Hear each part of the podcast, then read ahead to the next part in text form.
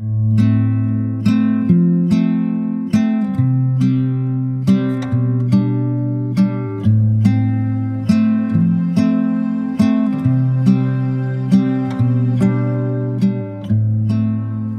is the Sunday Messages podcast from Cedar Valley Unitarian Universalists in Cedar Falls, Iowa, and I'm your host, Kat Bean Hanson. Welcome, we're glad you're here. This week's message was originally given on January 9th. Guest speaker Clark Porter delivers a message called Lessons from the Stream Bank. Hello, thank you for inviting me uh, this morning for your service. I appreciate getting the word out whenever I can. Uh, my name is Clark Porter. I work as an environmental specialist for the Iowa Department of Agriculture and Land Stewardship, and I also manage my family's farm not far from here. I work uh, with projects with farmers uh, on water quality, uh, which is a, a particularly pressing issue here in the state. I'll begin my message here and hope uh, to have a chance to talk with all of you uh, someday about, about this and uh, get a chance to meet you in person. I first became aware of water as something special and, dare I say, sacred as a young kid riding my pony behind my grandfather on our farm. He and I would wind our way down a grassy waterway and cross a small stream where the water splashed over rocks in a grove of willows. On hot days, it was almost always cooler there by the creek. Our horses would stop to paw at the water and drink. We would often dismount and stand in the shade, quietly enjoying each other's company. To me, this was a real adventure, uh, as if we had taken a pack string up the Continental Divide. In a way, those streams are a divide. They cut through the heavily cultivated fields of Iowa and provide little islands of nature of diverse plants, wildlife, and the omnipresent sound of rushing water. My memory of the creek, which we rode to, and many other streams and lakes beside which I have paddled or camped, are intensely personal. These bodies of water are uh, more than a place. It is as if they have a personality that greets you upon arrival. We say things like, the water was inviting, or streams babble, floodwaters hiss and look angry. This may not be mere anthropomorphizing. Recently, New Zealand gave one river the legal status of a person. Bangladesh has done the same for all of its rivers, and India attempted it before legislation was overturned in court. Viewing a river as a person may seem ridiculously romantic to those of us raised in our Western post industrial world. Yet, for um, Indigenous communities in particular, it makes sense. In New Zealand, it was the Indigenous Maori who tirelessly championed legislation for their uh, historic and sacred river. Many indigenous cultures are far less likely to arbitrarily cleave the world into the domains of animate and inanimate, alive, not alive. I say arbitrarily because each scientific advance informs us of how much the world is in flux, of how interconnected and alive it really is. And so perhaps a more personal relationship with the stream is not such a silly idea after all. I'll return to this. 50 years after riding my pony to the creek, frequently I frequently find myself beside Iowa's little streams once again. I still relish them as micro-scale wildernesses, as places which cannot quite be tamed nor fully owned. However, like so much wilderness in this world, they are scarred and showing signs of sickness. At least twice per month, Sometimes more often, I will be dipping a small plastic sample bottle into a country stream somewhere around here. A satellite's view of these streams will remind you of arteries, capillaries, and veins pulsing through the landscape. And taking a sample of stream water is much like taking a vial of blood from a patient. It reveals much about the health of our land, about us, and about our sins and virtues. So let's examine a water sample's equivalent of the blood panel. These results are sent to me on a spreadsheet that I get from a lab in Ames. One of the first items I run into is nitrates. These form the, when soil bacteria break ammonia down. Nitrates quickly bond with water molecules, which is good for plants who need them and ultimately bad for our water. The next item on the sample spreadsheet is phosphorus.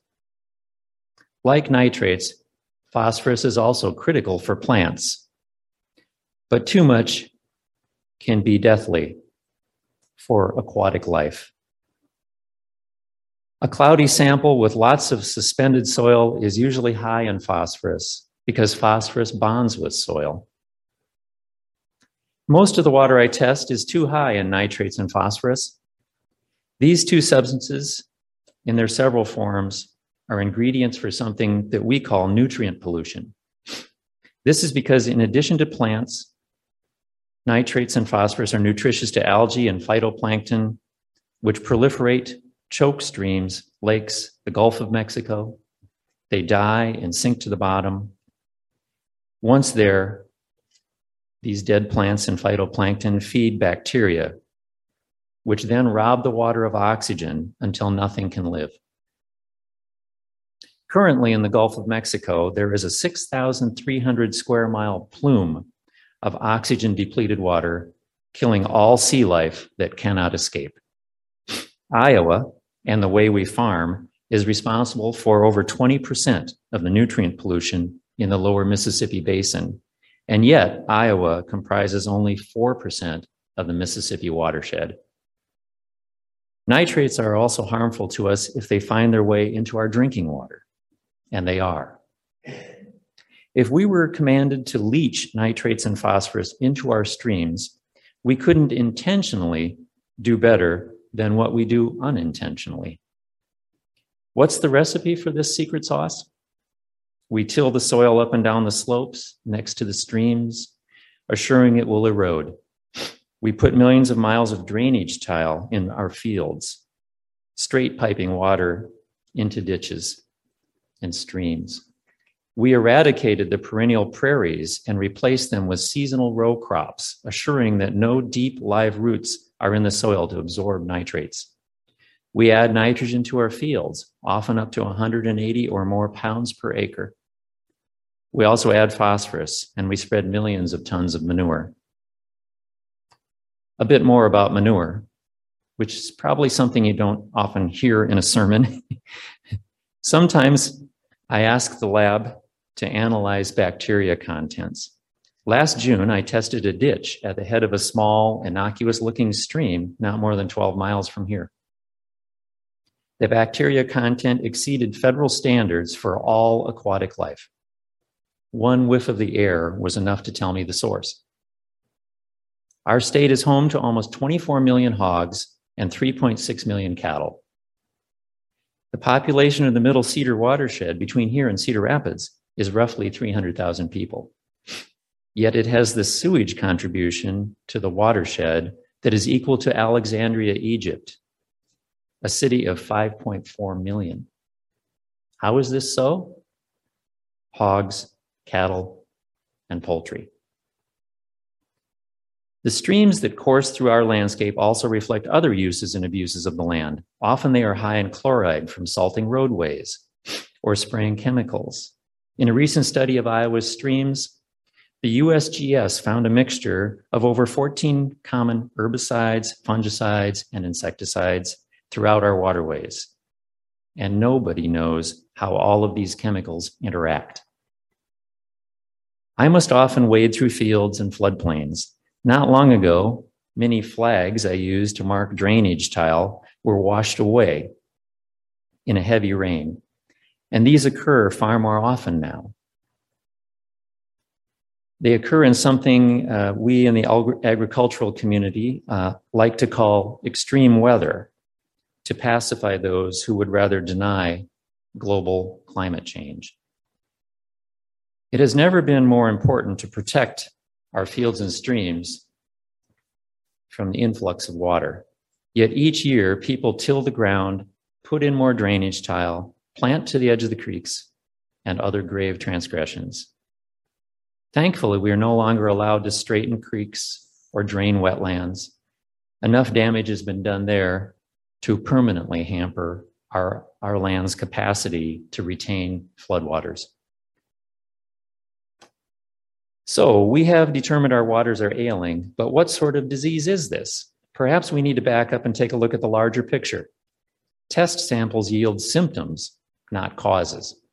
The causes are long standing. The data tell a story. For thousands of years, this land was dominated by prairies, savanna, and forest. It was laced with an intricate web of streams, rivers, bogs, and wetlands. The people we displaced lived upon it and lived with it. They called it home, but they did not believe they owned it so much as it owned them. By the early 19th century, surveyors had divided Midwest land into a grid of sections and townships, where once the land made an imprint on the map. Now maps were used to force an imprint upon the land. The squares on the grid, townships and sections, became a commodity to be bought and sold as the land rush ensued. Counties, city limits, square fields, and straight fence lines divide the land into commercial and governmental units that do not reflect how water flows around, under, and through the landscape. To this day, those who own and deal in land both fail and often refuse to recognize how water flows under our feet and across our land. We are trained, they are trained, all of us, to think only inside fence lines, only about our property. Yet, while property may divide us, water seeks to connect us. When you walk along streams as much as I do, you begin to notice how water challenges our notion of property and the schemes that we have for it. There is what we may want to do with the land, and then there is what the water does. We define legal ownership of the land underneath streams by whether the stream can be crossed anywhere or only in distinct spots, and by high water and low water marks.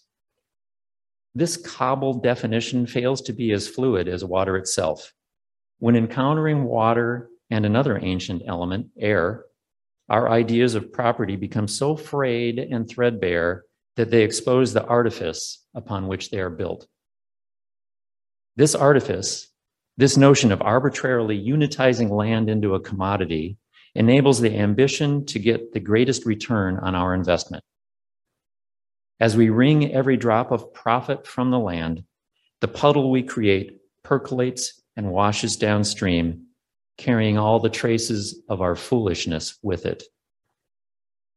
The land may soon forget, but water has a memory. So, what are we to do? As surely as the water tells us what is wrong, it also offers insights into how to make it right. In spite of its endangered status, or perhaps because of it, Iowa's water offers hopeful and valuable lessons. First, as I mentioned before, our property divides us, but water seeks to unite us. Because water flowing through and under our land defies property lines, borders, and the artificial polygons of man made jurisdictions, it has the capacity to draw us together. What an Iowa farmer or city dweller does to water on his or her property impacts neighbors both near and far. Cities downstream, wells on farmsteads, and even fishermen in, the, in Louisiana are affected. Our connection, our connection is foreordained. Second, the act of sharing water forms the foundation of a community. Watersheds invite us to organize a more sensible geographic community, one that respects the contours and gifts of our land. Third, because water is not simply a resource, but also essential for life and a home to many creatures, we must broaden the sense of community to include more than humans. Is there one person, animal, or plant that doesn't rely on water? As the visionary conservationist and Iowan Aldo Leopold wrote in his famous essay on the land ethic, all ethics so far evolved rest upon a single premise that the individual is a member of a community of interdependent parts. The land ethic simply enlarges the boundaries of the community to include soils, waters, plants, and animals, or collectively, the land. We have arrived at three observations. One, that we recognize how water unites us. Two, that we form a community around this shared life giving substance.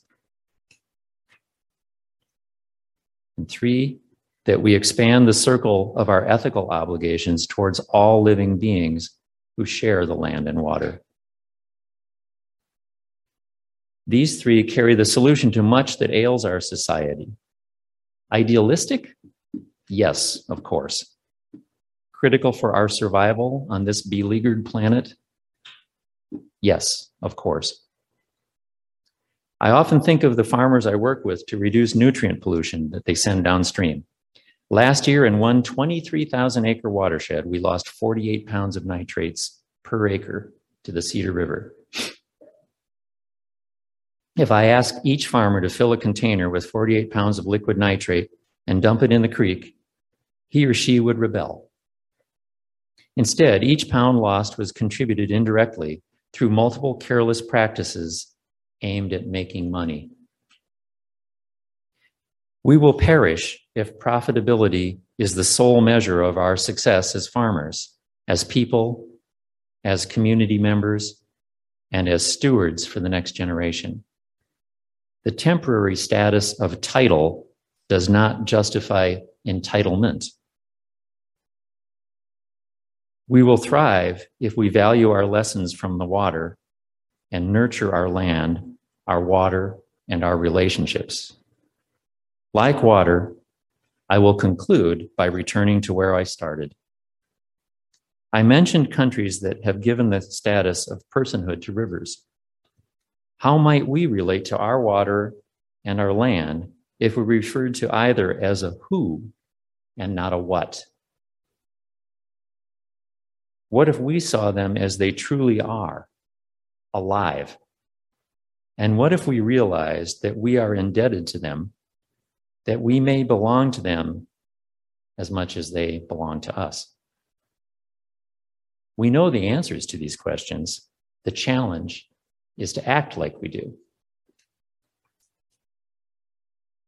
Water is found in many religious rituals throughout the world as a symbol and a substance. It cleanses and restores us to wholeness.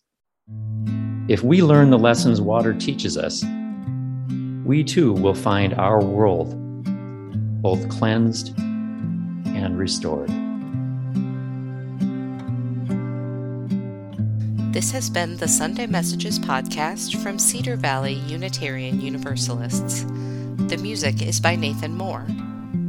If you want to learn more about the CVUU, visit our website at www.cedarvalleyuu.org, and you can also find us on Facebook or Instagram at Cedar Valley UU. We welcome visitors to attend our online services on Sunday mornings at 10 a.m. Central Time.